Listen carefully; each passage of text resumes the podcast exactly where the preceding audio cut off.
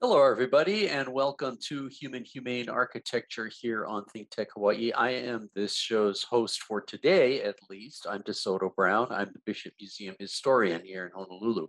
And today we're doing something a little different. This is a Docomomo Hawaii show in that uh, I'm talking about the mid-century architecture of the 20th century. Let me specify that. Docomomo is an international organization that works to preserve that uh, architectural heritage from the mid 20th century. And we're going to talk today about low income housing, government subsidized low income housing, and its early history here in the city of Honolulu. So let's go to the first slide. And here we see the dedication of one of those early uh, programs or projects, let's say. Mayor Wright Housing, which is in the downtown Honolulu area. And here is a plaque which was dedicated on January 16th, 1953, naming this Mayor Wright Housing. Who was Mayor Wright? He had been the mayor of Honolulu in the 1930s and had been a big advocate for government supported low income housing. And that is his widow, who is standing on the right side to be present at the culmination of something that he had worked towards before his untimely death. Next slide. So, why low income housing? What was the need for it? How did the whole idea become something that came into existence? Well, Honolulu, for many years, and of course, as with every other city everywhere, had a lot of extremely substandard, dangerous, and unhealthy housing, like you see in these two photographs here, which were taken in 1912 in downtown Honolulu. What is the problem? Well, the problem is that, first of all, all of these structures are wood, which means they're flammable. Second, there are a great many people crammed into these structures without a lot of space. Third, there are inadequate facilities for these people to cook, and there are no sanitation facilities pretty much because they are probably still using outhouses. And not only is that unhealthy for them, it's unhealthy for the groundwater and everything else. So there were people who were very reform minded, even in those early years, starting in the 1890s. And this was uh, something that spread throughout the United States at that time. Particularly wealthy people were looking around saying, if we're lucky enough to have wealth, we need to do something to assist others who don't have it. And so there were magnanimous and uh, more generous, well to do people who started the first efforts towards this. And they, while they did not provide uh, substantial amounts of new housing, they did create uh, something here in Honolulu, which is called Palama Settlement, which is a social organization that worked to provide better living conditions and a lot of different assistance for people who were poor. Next slide. So here's the here's the result of that type of substandard housing and what might happen. This is a photograph taken from Punchbowl in January of 1900 of what was called the Great Chinatown Fire. And a lot of those substandard wooden buildings, which were all close together, were burning. And you can see this is a huge fire. This was not an accidental fire. This was a fire that had been started intentionally by the local government to attempt to wipe out bubonic plague which was then happening in this part of town. And the way that they did it in those days was to just burn buildings down, but in what were intended to be controlled burns that were kept under control. That obviously didn't work here. This got out of control. Next slide. And here's the result hundreds of displaced people who suddenly lost everything, including their homes. And in the picture on the left, you can see those displaced people shuffling along King Street to get away from the fire. But standing in front of them, closer to us where the camera is, are men who are guarding them or keeping them under control. And you'll see that the man standing on the left is leaning on a bat. And that was because there were fears that these people might get out of control so that they were to physically be restrained if necessary, but also they were suspicious because they might be carrying bubonic plague.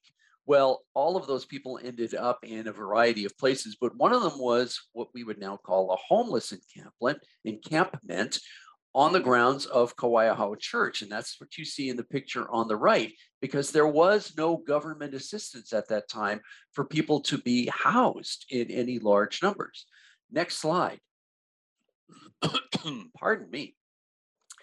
Now, today we are accustomed to the idea of homeless encampments, but for much of the 20th century, there were no such things. And that's another whole subject because of different uh, attitudes and different legal requirements of those times. But there was, for many years in Honolulu, what was called Squattersville. And these are photographs of that area called Squattersville, which was primarily where Ala Moana Park is now located. Now, Squattersville had been, was also the main city dump. So that's the picture that you see on the right. That's junk that's been dumped there that's being burned to try to get rid of it.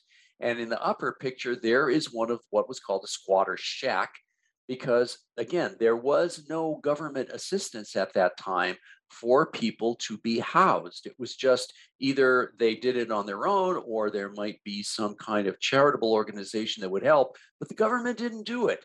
Well, that was about to change. Next photograph. This all changed in the 1930s with the uh, administration of President Franklin D. Roosevelt. And that is President Roosevelt giving a speech in July of 1934 on the second floor of Iolani Palace in Honolulu when he visited.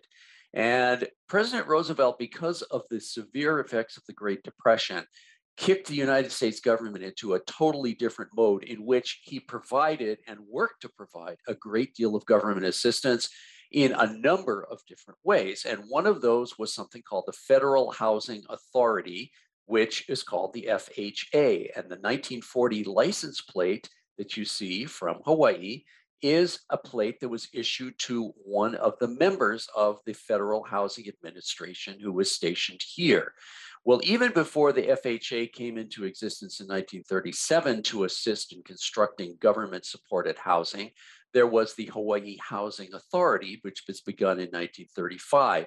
And the HHA primarily worked with government funding that came through branches like the FHA to build housing here. And now let's get started on looking at what some of that housing was. Next slide. So here is the first of the initial government housing projects here in Honolulu. This is Kamehameha Homes. It was purchased, the property was acquired by the government in 1938. Construction began in 1939 and it was completed and people moved in in 1940.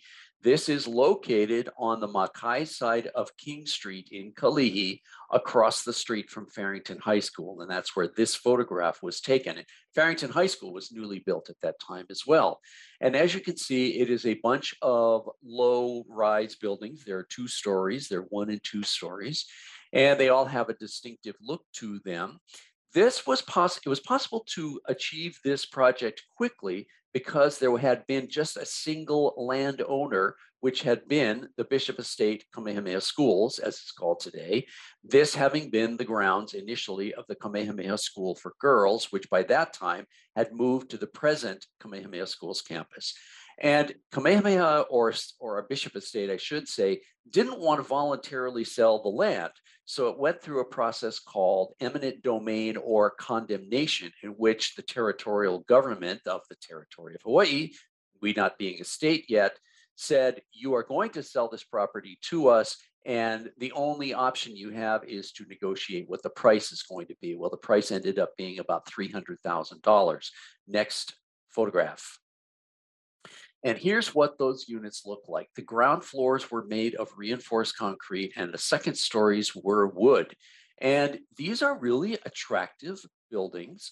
They're not massive, but as we're going to see as we continue, the accommodations were really quite nice, uh, even by standards today in terms of roominess and what the buildings look like. All of these buildings have been replaced, but there still is low income housing on this same site. And while the buildings are completely different, they do retain a similar look to this in that they have the same, uh, in that they have the same, pardon me, um, red tile roofs as they had at that time. Let's go to the next picture. And here is a photograph taken in June of 1940 of the delivery of 222 Coleman brand gas water heaters to the Kamehameha housing or Kamehameha homes. And this is important because many of the people who were going to move into these homes had not had hot water. they had had just cold water in the very substandard living arrangements that they had. So this was a big step up for them to have a level of convenience and comfort as would be provided by water heaters, which is something we consider to be absolutely essential today, but which at the time for many of these people was going to be a luxury. Next image. So here's our second completed housing development or low income housing development here in Honolulu. This is the, these are the Kalakaua homes. And like the previous uh, development, it was easier to get this one started because there was only one landowner. And so there was, uh, the condemnation process went a lot quicker. These, this was located on Kalakaua Avenue, just below King Street. So the site doesn't exist, doesn't go all the way up to the corner of King Street and Kalakaua, uh, but it is further down on Kalakaua, heading towards Waikiki. And as you can see, there are multiple individual buildings, as you saw before. Um, this was completed, this got started in 1940 uh, through 41, but it wasn't completed until March of 1942 after World War II had started. So even though it was supposed to be for low income residents, it actually housed a group of people initially who had been displaced by the effects of the war, which began on December 7th, 1941, and people had had to be evacuated from certain areas, and they were placed here as an emergency measure. Now, just as with the previous site, the uh, Kamehameha homes, Kalakaua homes have all been demolished. This is no longer standing, it is, however, still a low income area, but I believe it's mostly for low income seniors specifically. And it now consists of a group of disparate or different high rises. So all of these low rise buildings are gone, even though the site is still for low income people today. Next photograph. Now, what was supposed to have been the second completed project, but which actually did not become did become the third completed project was located at this site. And this is Mayor Wright Housing. These two photographs were taken in 1940 and they show King Street at the corner of Liliha Street. So the lower picture shows King Street on the left and Liliha Street on the right. And as you can see, again, as I mentioned earlier, lots of poor condition wooden buildings very close together. There are commercial buildings as well as residential buildings behind the ones that are facing onto the street. They are not sanitary and they are not desirable. The intention was for this to get started and be constructed before Kalakaua homes, and they got started in 1940, but there were so many small individual landowners that the land acquisition process through condemnation took a lot longer than was expected. And then World War II began at the end of 1941. And that meant that all building materials were now very difficult or almost impossible to get. So this process, this entire process came to a halt. And even though the condemnation of the property did continue and demolition continued, nothing happened again until finally in 1950. So that was quite a few years later. Next photograph.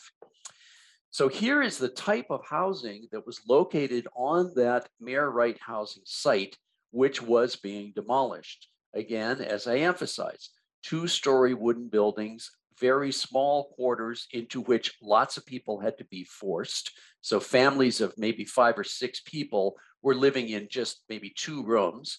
There's not enough sanitation. There's not, and also in many of these places, the cooking facilities and the bathroom facilities were shared by multiple tenants. So that is also something that's undesirable. Next photograph. And finally, in 1952, the construction started on the site, and that's what we see here. This is Liliha Street in the foreground, looking down towards King Street in the distance. And interestingly, the wooden building that you can see on King Street on this side of the street is still standing today, which is amazing because almost all the rest of those are gone. But in any case, here's the start of Mayor Wright housing. And next photograph is what we ended up with. So there was a, a, a, multiple buildings. I think there are about 40 buildings here. They're all two stories. They are all made of reinforced concrete, so they are not flammable. The interiors, of course, have flammable material, so there can be fires, but the buildings in their entirety cannot burn down. There's all new uh, infrastructure here. So there's all new electricity, all new sanitation, all new water. All of the utilities are underground. Uh, there are new streets. There is, uh, all of the buildings are widely separated. There is landscaping. There was a really strong effort to make this a very desirable place to live. It's certainly better than what had been there before. Next slide. And here's what those buildings look like. And as you can see, I just said they were two stories, that some of them actually are three stories. Many of these uh, apartment units had anywhere from one to five bedrooms. So a five bedroom unit is pretty darn big. Um, you'll see that this is very typical architecture of the time period of the 1950s. There are these projecting sort of eyebrows or structures that stick out which are there for shading as well as protection from rainfall, but they're also partly decorative. You'll notice that the railings of the exterior stairways are very simply constructed. They're just steel pipes with chain link fence attached to them. Next photograph. And this extended even into the insides of the units, which I think is interesting. And this is probably something which would be considered uh, dangerous today, so probably would not be included inside. You can see that while the exterior walls were poured in place reinforced concrete, the interior walls were cement block or hollow tile, as, it is sometimes still called. This does look quite institutional. You can see the poured in place steps look like, for example, a school building um, or an office building, like a, a government office building. But it's actually intended to be long-term, long-lasting, and robust so that it will stand up for a goodly amount of time. Next slide. Here's a living room in uh, Mayor Wright housing. And what I find interesting is that it is quite it's quite large. It's comfortably large by our standards today. It has linoleum tile on the floor. You can see that the walls again are the hollow tile or concrete block.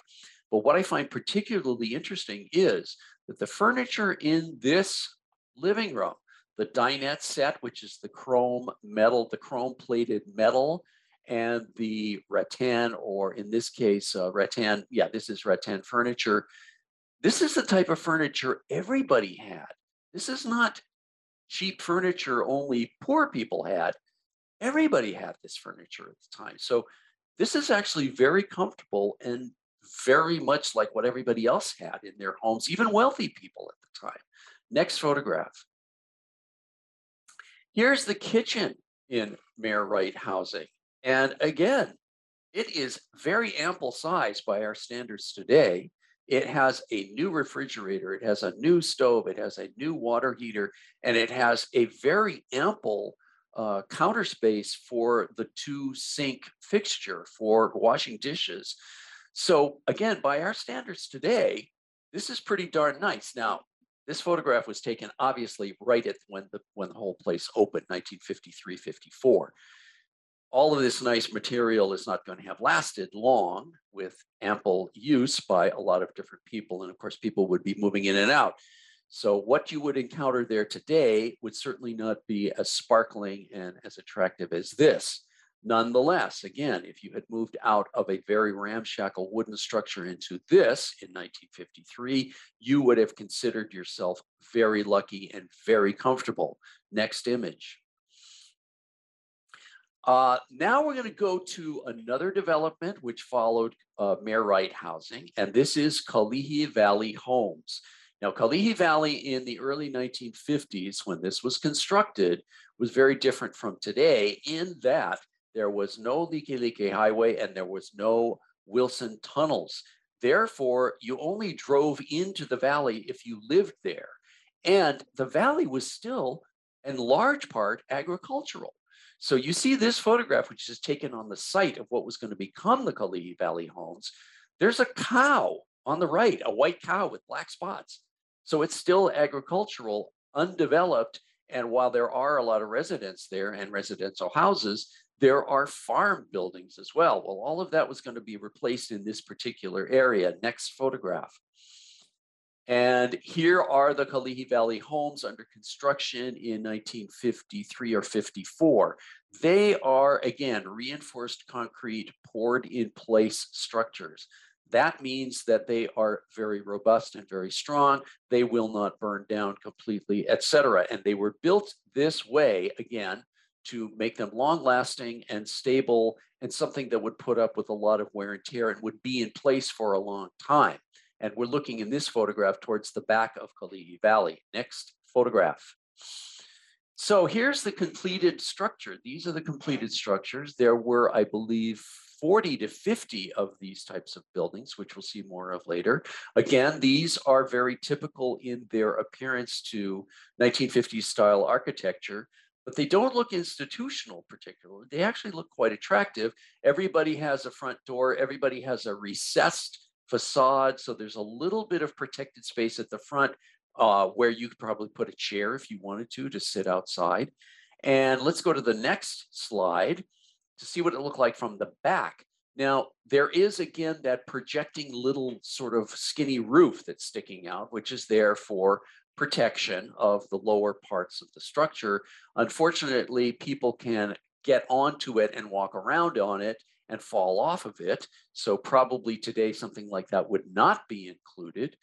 But you, you, the main thing I want to point out here on the backs of these units is that every one of them is equipped with a two section laundry sink as well as clotheslines. And that's because washing machines were not included with these units. Now, most people in the early 1950s did have washing machines in their home, but if you didn't have one, you had to wash clothes by hand. And that's what those sinks are for. So for women, which because it would have been the women in the family, would have been able to wash clothes there if they didn't have their own washing machine. Also, clotheslines. Most people used clotheslines then. Clothes dryers were very rare. Even rich people didn't have clothes dryers then. So everybody put their laundry out to dry on clotheslines. And that's what's part of provided for the residents of Kalihi Valley homes. Next image. So here again, interior shot. Here's the kitchen. It's a lot smaller than the other one that we just saw at Mayor Wright. But again, it's got a new wash. It's got a new, uh, not a washing machine. It's got a new refrigerator. It's got a new stove.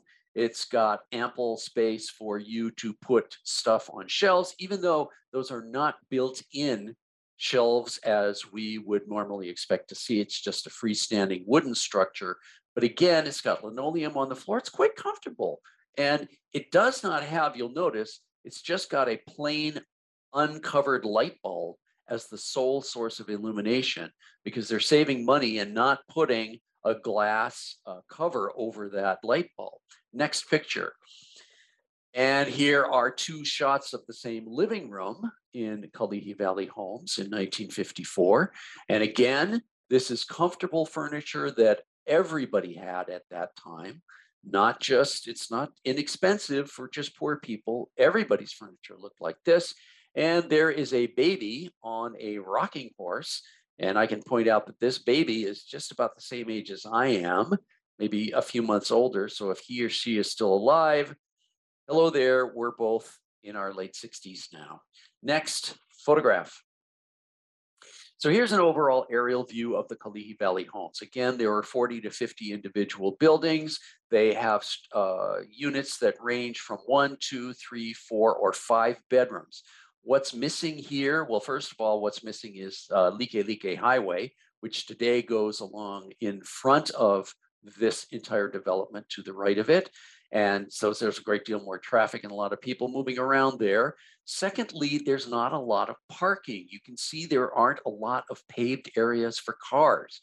Probably each unit only had one parking space at the time. Well, that was probably adequate then in the 1950s. It is not adequate now when everybody's got more cars. So parking is a problem here. These structures are still in place today, but they have been altered, changed. Uh, some of the facades have been changed, etc. And I have to say, even though I'm showing you these nice, clean pictures and everybody's happy to move in, after multiple decades of use, there are a lot of problems with maintenance, hot water, etc. in these housing developments today. Next image. So we're going to end with a high-rise low-income development. When I say low income, what I mean is people still pay rent, but they pay a subsidized rent that the government is partly covering.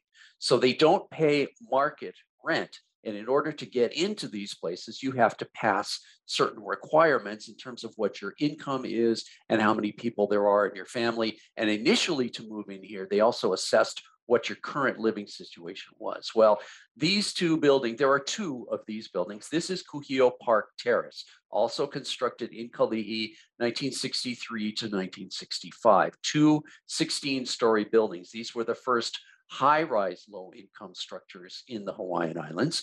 And they too today are renowned for having a great many problems with maintenance in terms of having the elevators continue to run, in terms of having hot water be usable. And as with many other locations, there is high crime. So this is not the solution that everybody hoped it was going to be. But at the time, this was promoted as being not only comfortable, but being kind of luxurious in a sense that people who were living in similar buildings in Waikiki were paying a lot of money for views, and yet you could move into Kuhio Park Terrace and have a view without paying a great deal of money. Next image. Now, this is not a low income housing development, but there have been people who have mistakenly thought that it was. This is Queen Emma Gardens, and this was also constructed in the early 1960s. It did replace a large area of very poor substandard structures, which would not only included uh, housing, but also commercial structures, um, churches, other types of buildings as well, organizations and so forth. And this was part of urban renewal, which was something that happened in the 1960s all over the United States, in which large tracts of downtown areas were in, entirely condemned from all of their private owners. Everything was bulldozed. Uh, streets were realigned. All of the, as I said earlier, again, all the infrastructure was put underground in terms of wiring, new pipes for sewage and water supply, et cetera. Well, that's what this was. But Queen Emma Gardens was not a low income housing development. It was not subsidized. It was not luxury. It was not high end specifically, but it didn't accommodate the people who had been displaced by its construction. And at the time, in the 1960s, it was in fact criticized for that because hundreds of people were displaced, but they were not given preference to move back in. Um, so therefore, the people who did move in were entirely new residents, and it did not serve a low income function, even though it was built in an area that would suggest, and the circumstances would suggest that it possibly was.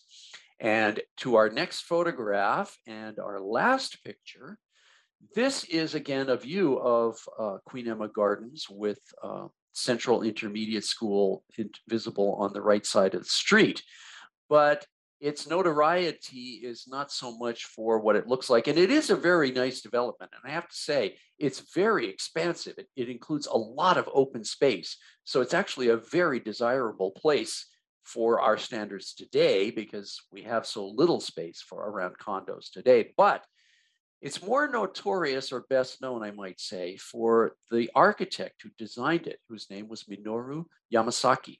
And despite his fully Japanese name, he was not from Japan. He was from the continental United States. And at the same time he was designing Queen Emma Gardens, he was also working on his major project, which was the World Trade Center in New York City, because he was the architect for the World Trade Center. And the World Trade Center, of course, is known very tragically for having been entirely destroyed by the terrorist attacks of September 11th, 2001. Well, Queen Emma Gardens is still standing today, and that's a far more pleasant and a far more upscale, um, uplifting type of uh, legacy for Minoru Yamasaki to have rather than the tragedy of the World Trade Center, which of course was a much, much bigger structure and far more significant overall than Queen Emma Gardens. And that brings us to the end of this episode of Human Humane Architecture uh, or the Docomomo Hawaii branch of Human Humane Architecture. Thank you very much for joining me. I am DeSoto Brown, and when I return next week, I will be with my regular host, Martin Despang, and we'll be back to Human Humane Architecture. So thanks for joining me, and I'll see you again on Human Humane Architecture on Think Tech Hawaii. Aloha, everyone.